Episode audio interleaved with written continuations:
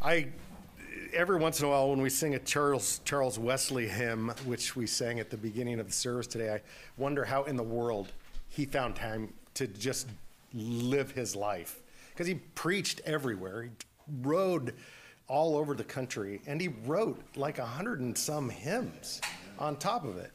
Captured pretty well, actually, uh, in that hymn, uh, the gospel reading uh, for today. Although um, you know, we do spend a lot of time thinking about that as we enter the season of Advent. A lot of the the focus is on the second coming of Christ, uh, and we we give time to the second coming before we get to the first coming of Christ when we celebrate Easter. So it's a little it's a little disorienting for people who've never been through it in a in an historical church before because you do sing a lot of really heavy music during Advent because it's a penitential season and you're you're you're preparing yourself for the coming again of the Lord. And then it, when you get to Christmas, that's when you sing the all of the Christmas hymns and the Christmas carols and things like that. So stick with us. We will get to them uh, at some point.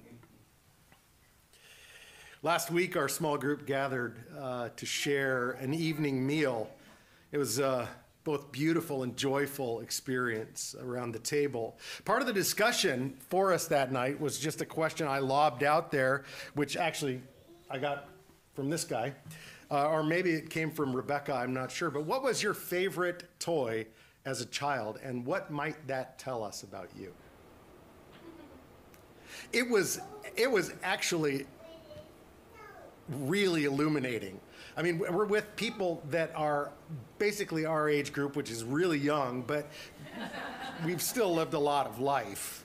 Um, there were so many straight lines from favorite toy as a child to like vocation and interest, even today. My favorite toy, and I've shared this with a little bit of embarrassment, but I wasn't going to lie to people. By far, was a cowboy outfit consisting of a suede leather vest and chaps. Now, I dare you to try not to think about me in chaps. Don't do it. Um, I was way too small for a, a 10 gallon hat, so mine was about a two and a half gallon hat, and two cap guns that looked like pearl handled revolvers, and they had the red caps that came on a roll. Do you guys remember these? I wore that outfit nearly everywhere until it was just unwearable. I couldn't even like get my arms into the vest by the time I gave it up. A little, a little time later, my best friend Peter owned an American quarter horse named JR which we spent a lot of time over several years grooming and feeding and riding. Today, I still watch nearly every cowboy show that I can. I own a hugely overpriced wool cowboy vest from Filson, which is the J. Crew of cowboys. And I'm currently saving to buy the equipment required for cowboy action shooting, which may seem silly to some, if not most of you. I mean, admittedly, I can be a little bit quirky, but in a larger sense, I think what this might say about me is that I am, and I have always been, exhilarated by adventure. From surfing to motocross racing to snowboarding to church planting to flying airplanes for fun. You notice I didn't say skydiving because why would anyone jump out of a perfectly good airplane? I'm not dumb. I truly, truly enjoy adventure, and fortunately, I have a wife that enjoys it too.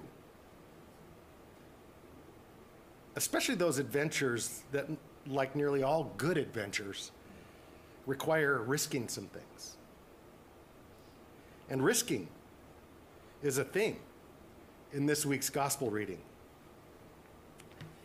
This event in the temple courtyard takes place during Holy Week, the days between Jesus' triumphal entry into the city on what's called Palm Sunday and Jesus' resurrection the following Sunday morning. And the sense of foreboding around these stories now has become kind of palpable.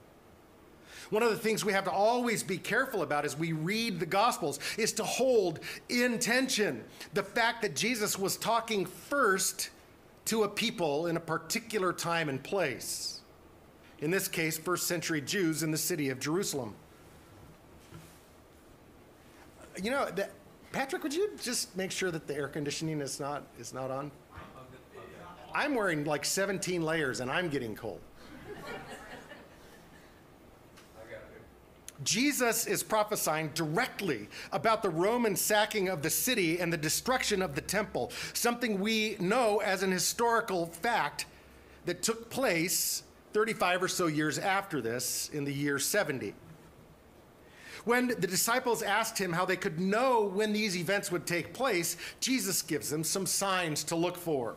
But the main thing he wants them to know is that there will be a time of waiting in which they'll have to endure incredibly perilous and painful times.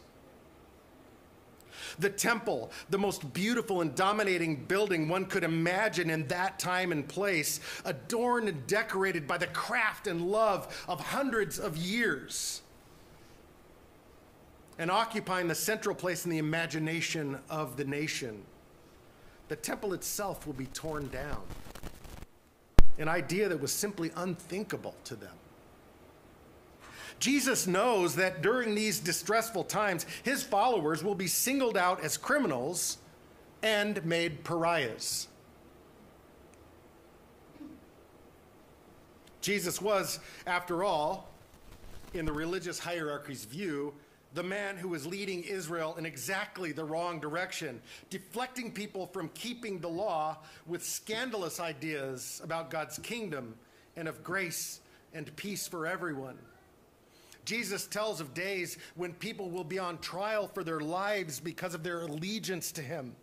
And the story of the first generations of Christians perfectly bears out these prophecies. And this passage, so vital and precise in its reference to that first generation, also has something to say to you and me today. Christians have been and will be mercilessly persecuted for their faith. And I'm not talking about things like Starbucks' war on Christianity a while back by removing the words Merry Christmas from their holiday cups. Do you guys remember that uproar? I'm talking about real and sustained persecution. Something that's sadly, but not surprisingly, common in a lot of the world today. And may be common to us in the not too distant future. We don't know what the future holds for us, but that's certainly an historical possibility.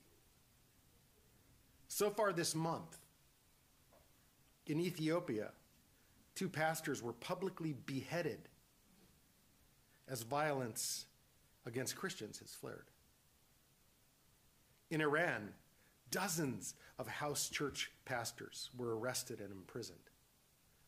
Three Indian believers were arrested and are facing murder charges after praying for a very sick friend who later died.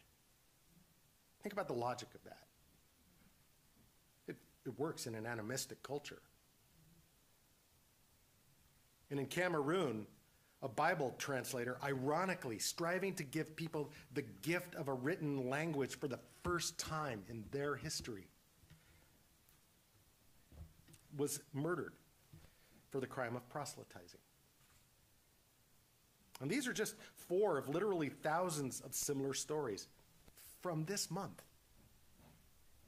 It makes Jesus' words come starkly and solemnly to life in our time. Clearly, a call to follow Jesus is a call to risking some things. And so I'd like to talk about risking and the causes of God today. I'm defining risk as any action that exposes you to the possibility of loss or injury. And why is there such a thing as risk? Well, the answer is super straightforward ignorance. If there were no ignorance, there would be no risk. Risk is a reality because we literally never know how things are going to turn out.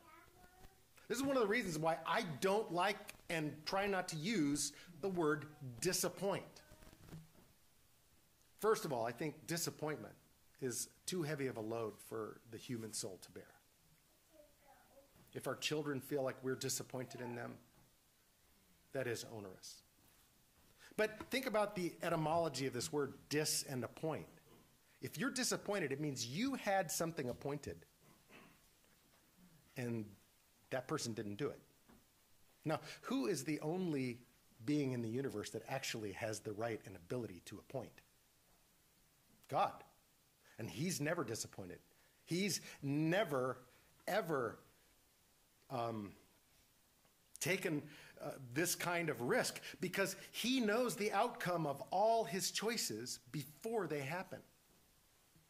Omniscience, by definition, precludes the possibility of risk.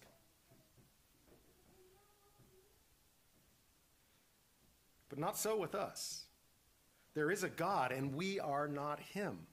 We are ignorant. We don't know anything that will happen tomorrow. God doesn't tell us what he intends to do in the next moment or, or five years from now. Jesus reminds this repeatedly. He reminds us of this repeatedly in the Gospels. Evidently, God intends for us to live and act in some level of ignorance and in some uncertainty about the outcome of our actions.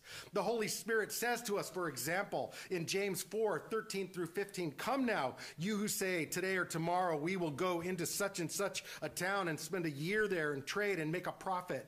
Yet you do not know what tomorrow will bring. What is your life? For you are a mist that appears a little time and then vanishes. Instead, you ought to say, if the Lord wills, we will live and do this or that. And so if you I have an appointment with you and you text me and ask me if I'm still coming and I reply, Lord willing, I'm not being smart.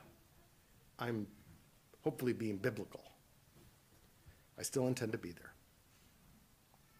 We don't know about tomorrow, and therefore, risk is woven right into the fabric of our lives. We can't avoid it even if we want to.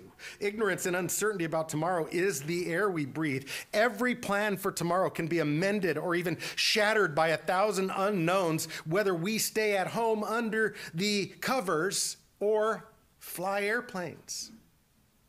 My desire here at least in part, is to bring to our consciousness, if only for a, a, a, time, the myth of safety and to help us break the enchantment of security because it's a mirage. It doesn't exist. Every direction we turn is fraught with unknowns and things beyond our control. And I'm sorry if this makes some of you anxious. But the misfortune is that under the deceptive spell of security, we're often frightened to take risks for the causes of God because we think it may jeopardize a security that in fact does not exist and never has. I want to be really clear though not every risk for the causes of God is necessarily a good risk. Jesus refused to jump off the pinnacle of the temple just refused.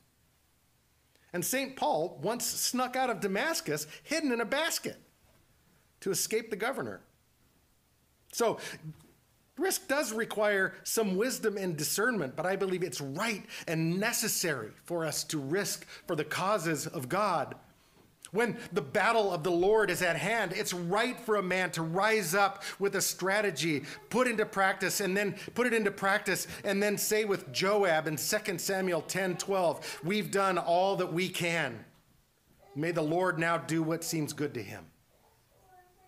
When the good of God's people is at stake and one life could save many, it's right for a woman to take the challenge and say with Esther in Esther 4:16, though it's against the law, I will go to the king. And if I die, I die.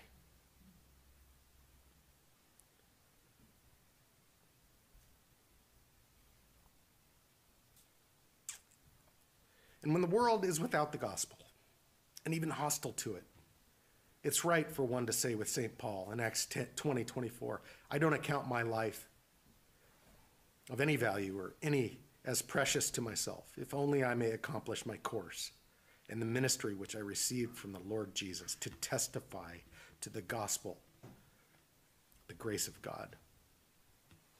Numbers 13 and 14 tells a story of what happens what happened when the people of God feared let fear overtake them and refused to risk for the causes of God. Caleb and Joshua said the promised land of Canaan was beautiful and rich, and right there, it, it, would take effort, but they could conquer it because God was with them. But the people preferred the stupid mirage of Egyptian security, and so they wandered aimlessly in the desert for 40 years. Makes me wonder how many of us have been kind of condemned to wander in monotonous circles through long periods of our lives because we've refused to risk for the causes of God. I'm particularly drawn to Jesus' words in Luke 21 16.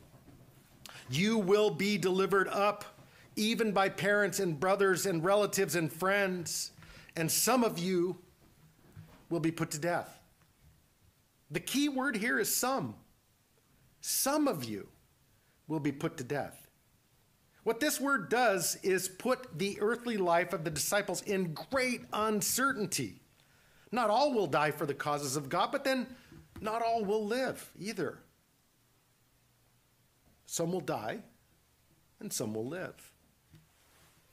That's what I mean by risk. It's the will of God that we be uncertain about how this life on earth will turn out for us. And therefore, it's in His will that we take risks for His causes. God may never call you and me to the heroic life or death kinds of risks prevalent in parts of the world today and throughout history, but He does call all, all of us as followers to risk.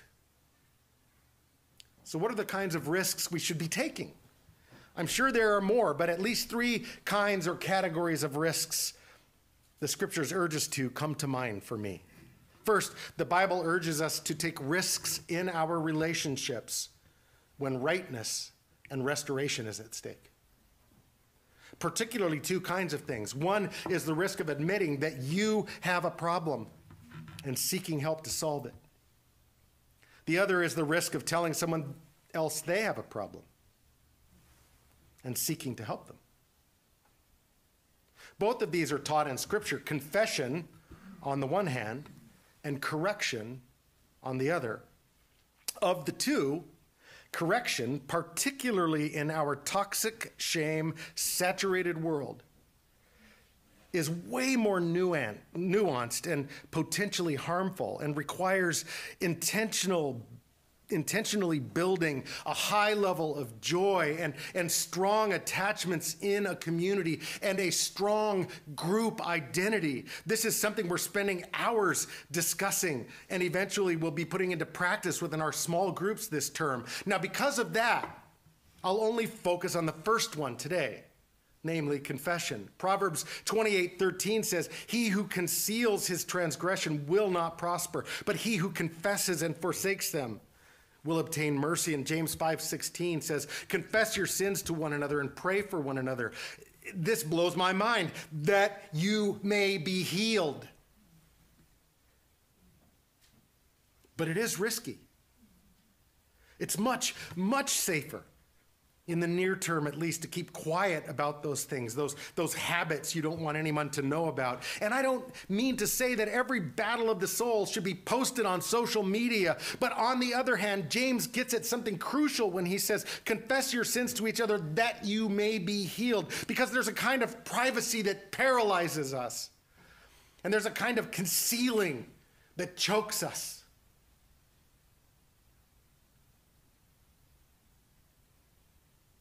Some of you have taken significant risks in this area of your relationships and are much better for it today. Others of you are hurting yourselves and the causes of God by keeping something secret that someone you trust should know about. Some grudge, some failure, some habit, some entangling sin, some deep regret. Take a risk. Find a confessor. Now, Advent, the season that we're heading into, you'll notice that um, the, the color Uh, Sunday after next will be white because that is Christ the King, and then we'll be wearing purple for the next four weeks after that. That's because, because Advent is a penitential season. It's a perfect time for you to seek that guy right there or me out and confess to us. We, we do this. This is what we this is what we do. And we have a very good service, a very good liturgy for, for absolution for getting us back into right relationship. I would, I would love, I, and I will have several people during this time of year that, that do that. And the Anglican Communion confession is not required, but it is remarkable. So, a second category of risk that scriptures call us to involves our money, not with a view to getting rich, but with a view to maximizing our resources for the causes of God. How many arms just crossed in the room when I, when I said money?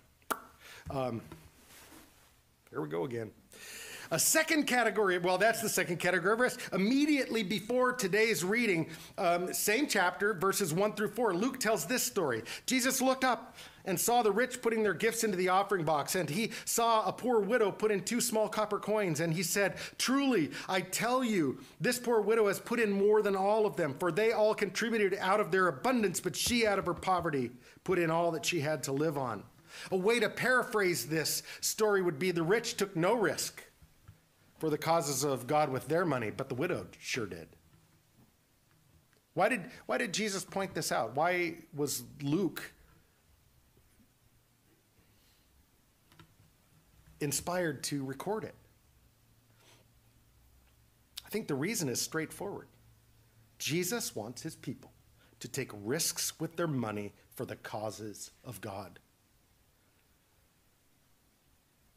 I was waiting for an amen there, but amen. yes, there, thank you.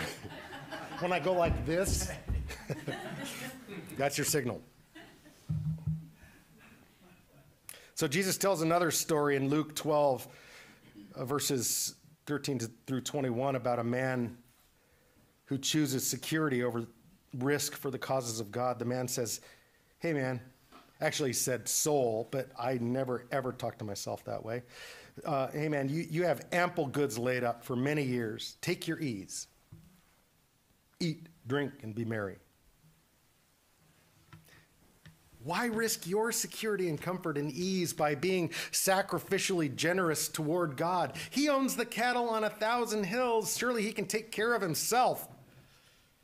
But God simply says to him, in verses 20 and 21, You fool. This night your soul is required of you, and the things you have prepared, whose will they be? So is the one who lays up treasure for himself, but is not rich toward God.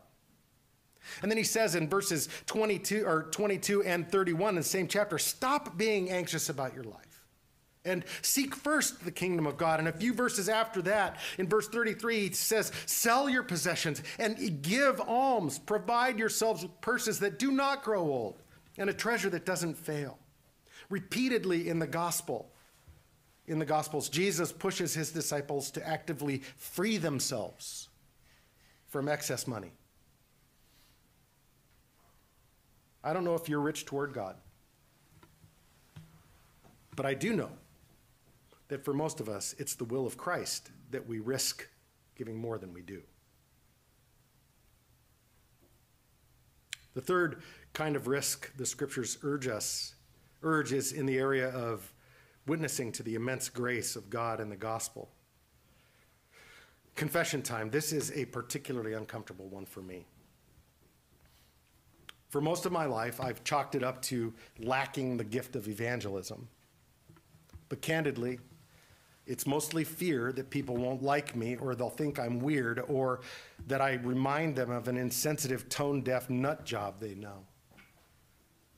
I also had some really genuinely bad and embarrassing experiences with this in my church and family of origin. It goes really deep.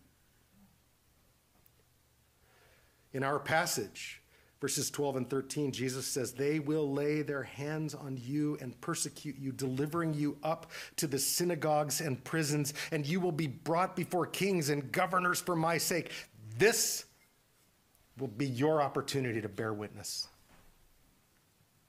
Unbelievably, Jesus says that Christians will get arrested so that they can witness to jailers and judges and governors and kings.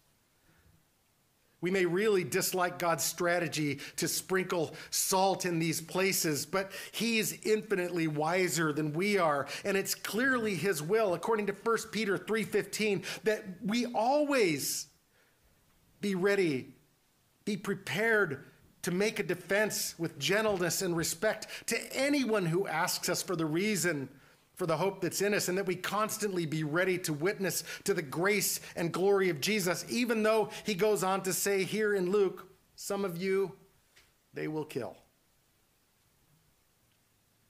If everything ever does go horribly wrong and you wind up in some place you hoped you'd never be, and it seems like a total catastrophe, you can know at least one of God's purposes for having you there. As he says in verse 13, this will be a time for you to bear witness. We must take the risk of speaking out about the immense grace of God in the gospel. We cannot wait until it feels safe. Jesus doesn't always mean it to be safe, He means for us to risk for the causes of God and the eternal good of other people. So, Big question. Does God promise success in all our risks for his causes? Nope. That's why it's called risk. There is absolutely no promise that every risk for the causes of God will succeed, at least not in the near term. John the Baptist risked calling Herod to task when he divorced his wife to take his brother's wife, Herodias, and he was beheaded for it. And he'd done right to risk his life for the causes of God. Paul was beaten and thrown in jail in Jerusalem, then extradited to Rome and executed there two years later. And he'd done right to risk his life for the causes of the gospel.